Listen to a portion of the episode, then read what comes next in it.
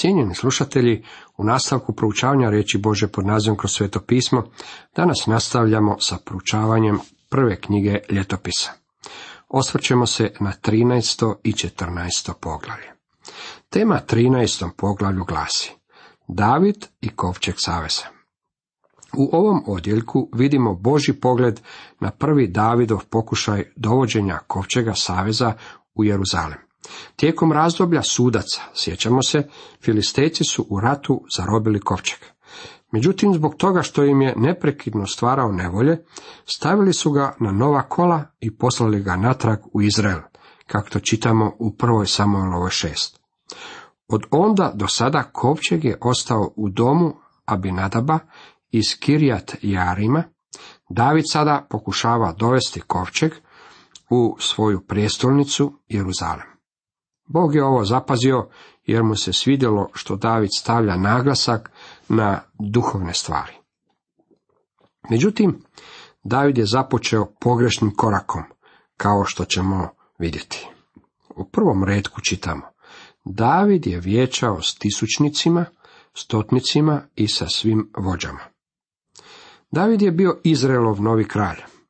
Dolaskom na prijestolje imao je opsežne planove, veliku viziju i želio je kovčeg saveza dovesti u Jeruzalem.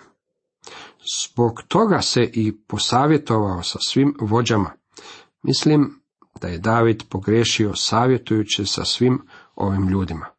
Bog ga je vodio i upućivao, nije mu bio potreban savjet čovjeka.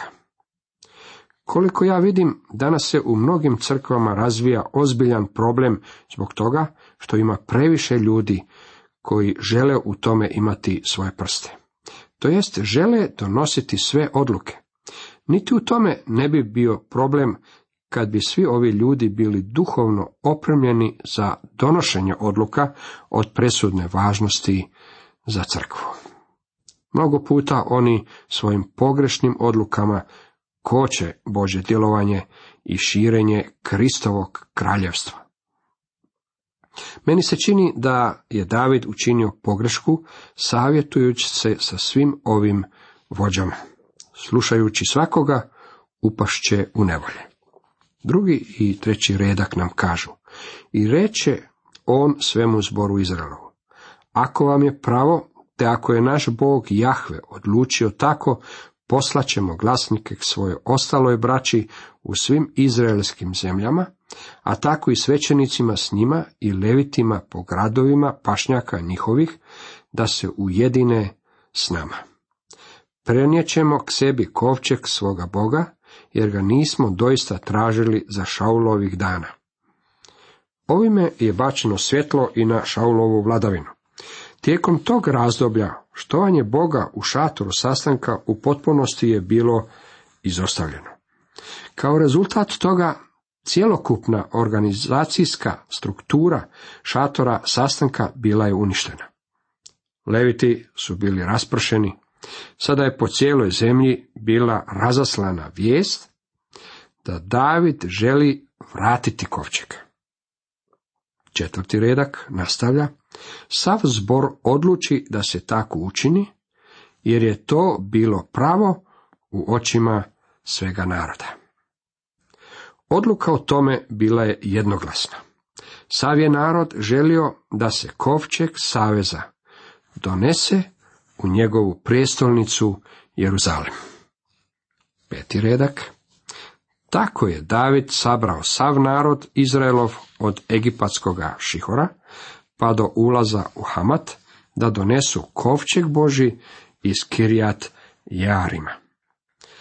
U prvoj Samuelovoj sedmom poglavlju nalazimo izvješće o tome kako je kovčeg bio uzet iz Kirjat Jarima i ostavljen ondje jer su s njime imali loše iskustvo.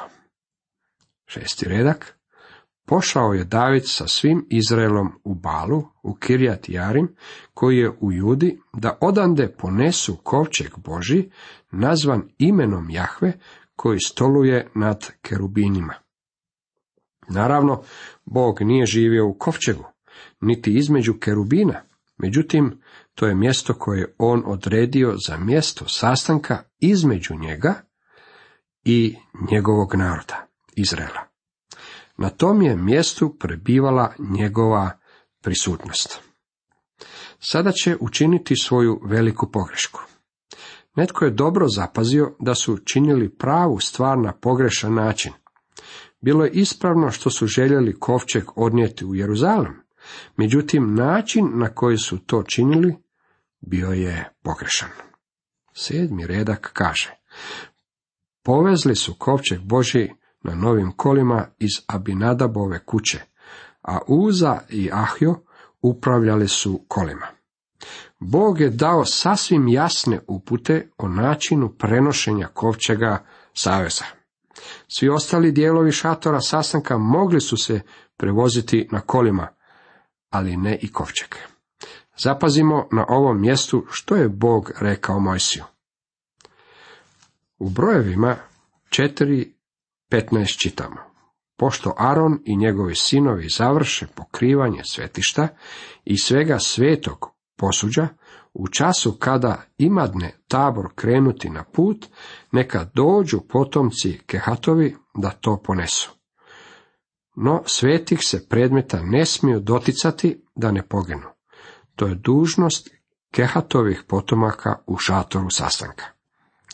Kovčeg saveza nije se smio prenositi na kolima. Kehatovi potomci trebali su ga nositi na svojim ramenima. Zašto? Zbog toga što kovčeg govori o Kristu, a njega čak i danas trebaju nositi pojedinci. Mnogi ljudi željeli bi krenuti laganim putem. Dragi prijatelji, potrebno je uložiti mnogo rada i truda da bi se proširila Boža riječ. Mnogi ljude tuže se na cijenu koju pritom treba platiti. I meni smeta cijena, međutim uvjeravam vas da ju treba platiti ako Božju riječ želimo proširiti. Ne možemo je staviti na kola, moramo je nositi. Svatko od nas mora na svoja ramena staviti svoj dio. Pavao je rekao, a zapisao no je u Galačanima šestom poglavlju petom redku, da svatko će nositi svoj teret. Drugim riječima, svatko od nas treba podmetnuti svoja ramena kako bismo Božu riječ donijeli svijetu koji je očajnički treba. Bog riječi svoga evanđelja ne ispisuje na nebu, već one moraju biti prenesene od strane njegove djece. Osmi redak nastavlja, David i sav Izrael igrali su pred Bogom i sve snage pjevajući uza zvuke citara, harfa, bubnjeva, cimbala i truba. David je bio veliki glazbenik, a ovo je bila prilika kada su se stvarno mogli radovati. Međutim, sve je bilo vrlo brzo prekinuto. Kad su došli do Kidonova gumna, posegnu uza rukom da pridrži kovčeg, jer ga volovi umalo ne prevrnuše. Ali se Jahve razgnjevio na uza i udari ga zato što je pružio ruku prema kovčegu. Umro je ondje pred Bogom. Zašto? Zato što su pogrešno postupili nisu davali prava svjedočanstva. Međutim, reći ćete, ovo je stvarno bilo okrutno. Čovjek je samo stavio svoju ruku na kovčeg. Pa, kao prvo, kovčeg saveza uopće nije smio biti prevožen na kolima. Također, kovčeg nije trebao uzu da ga pridrži. Danas ima dosta ljudi koji guraju svoje ruke u gospodnje djelo na mjestu gdje ih ne bi trebali gurati. Upliču se u Boži posao. Mogao bih vam ispričati o mnogim slučajevima kada su ljudi, vjerojatno želeći najbolje, učinili nešto što nije bilo po Božoj volji ili na Boži način. Kao rezultat takvog djelovanja izostao je i blagoslov. Tako je bilo i u ovom slučaju sa kovčegom. Čovjek koji se upleo bio je odstranjen. 11. redak Davidu bjaše žao što je Jahve onako udario uzu i on prozvao ono mjesto Perez uza, kako se zove i dan danas. David je bio nezadovoljan zbog onoga što se dogodilo, jednako kao što bismo i mi vjerojatno bili nezadovoljni. 12. redak. Toga se dana David uplaši Boga i reče, kako ću donijeti k sebi kovčeg Boži? Kako često pokušavamo stvari činiti na svoj način, a kada doživimo neuspjeh, za sve krivimo gospodina. Kažemo, kako ću učiniti ovo za Boga? Pa učinite to na Boži način. Predajte stvar njemu u ruke. To je ono što je David na koncu morao učiniti. U 13. i 14. redku čitamo. Nije dao svratiti kovčega k sebi u Davidov grad, nego ga sklonio u kuću obed Edoma Gitejca. I ostade kovčeg Boži kod obed Edomove obitelji u njegovoj kući tri mjeseca. Jahve stoga blagoslovi obed Edomovu kuću i sve što je imao. Ovime je ova epizoda zaključena. Ovaj puta kovčeg saveza neće biti odnešen u Jeruzalem. Bog je blagoslivljao obitelj kod koje se kovčeg nalazio, no David će svoju pozornost okrenuti nečem drugom. Blagostanje kralja Davida glasi tema za 14. poglavlje koje želimo proučavati. U 14. poglavlju vidimo da je Bog učinio da David iskusi blagostanje, tako da se na široko počelo pričati o njegovoj slavi. U prvom redku ovog 14. poglavlja čitamo. Tirski kralj Hiram poslak Davidu izaslanstvo i cedrovih drva, zidara i tesara da mu grade dvor. David i Hiram bili su veliki prijatelji. Na drugom mjestu rečeno nam je da je Hiram volio Davida. Ovdje na početku Davidove vladavine Hiram mu je želio pomoći u izgradnji njegove kuće, njegovog dvora. U drugom i trećem redku dalje nastavlja. Tada David spozna da ga je Jahve potvrdio za kralja nad Izraelom i da je uzvisio njegovo kraljevstvo radi svojega izraelskog naroda. David je uzeo još žena u Jeruzalemu, imao još sinova i kćeri. Sada ćete možda reći, i Bog je to dopustio? Da, Bog je dopustio uvećavanje broja žena, međutim nije to odobravao. U stvari ovo će završiti time što će ga Bog osuditi i Davidu će ovo biti izvorom tuge i žalosti do kraja života. Postupio je pogrešno. Ovaj izvještaj nije nam dan zbog toga što je Bog to odobravao. Međutim, Bog je želio da znamo što se točno desilo. Ovo je povijesni zapis i prateći ga saznaćemo kakav je Boži stav. U jednom trenutku, dok je David još bio odbačen, filistejci su mislili da je on postao njihovim čovjekom. Kako to čitamo u 1. Samuelovoj 27. Sada, kada se vratio svome narodu i kada su ga oni okrunili za kralja, filistejci ga žele ščepati. Od 9. do 12. redka ovog 14. poglavlja čitamo. Filistejci dođoše i raširiše se po Refaimskoj dolini. Tada David upita Boga, mogu li napasti Filistejce? Hoćeš li ih predati meni u ruke? Tada krenuše u Bal Perasim i David ih ondje pobi. David reče, Bog je prodro među moje neprijatelje mojom rukom kao što voda prodire. Stoga se ono mjesto prozvalo Bal Perasim.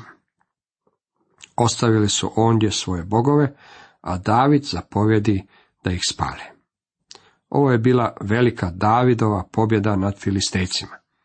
Izrael nije imao baš previše pobjeda nad ovim narodom. 13. i 14. redak dalje kažu, opet se Filistejci raširiše po onoj dolini.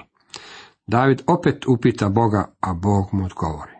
Ne idi za njima, nego ih opkoli i navali na njih s protivne strane Bekaima.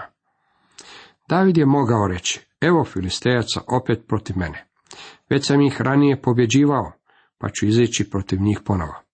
Međutim, on nije tako učinio. Prvo se išao raspitati kod Boga i Bog mu je rekao da ne ide. Rekao je Davidu neka se povuče i neka ih privuče do suprotne strane Bekaima. Ondje će David biti u prednosti. Ima mnogo kršćana koji u stvari iskušavaju gospodina. Ne vjeruju mu, pa ga zbog toga isprobavaju. Uđu u nekakav posao ili pokušaju nešto učiniti i kao što to kaže poslovica, zagrizu više nego što mogu sažvakati. Tada tvrde da to čine zbog toga što vjeruju Bogu. Zbog čega misle da je im je Bog rekao da to učine na taj način? Dragi prijatelji, Bog od nas očekuje da upotrebimo zdravi razum. Poznavao sam ljude koji su tvrdili da djeluju na temelju vjere, dok su u stvari djelovali na temelju pretpostavke. Oni su to nazivali vjerovanjem Bogu, dok su u stvari to činili iako im Bog nije dao do znanja da bi to trebali činiti. Bog želi da upotrebljavamo zdravi razum i čekamo na njegovo vodstvo. Sve što se naziva vjerom, u stvari nije vjera. Vidio sam dosta ljudi koji su postupajući na taj način svoju vjeru natjerali na brodolom. Problem je u tome što od Boga očekujemo nešto na što nas On nikada nije pozvao ili nam obećao. On ne želi da postupamo glupo. Dragi prijatelji, naravno da moramo imati povjerenja u gospodina.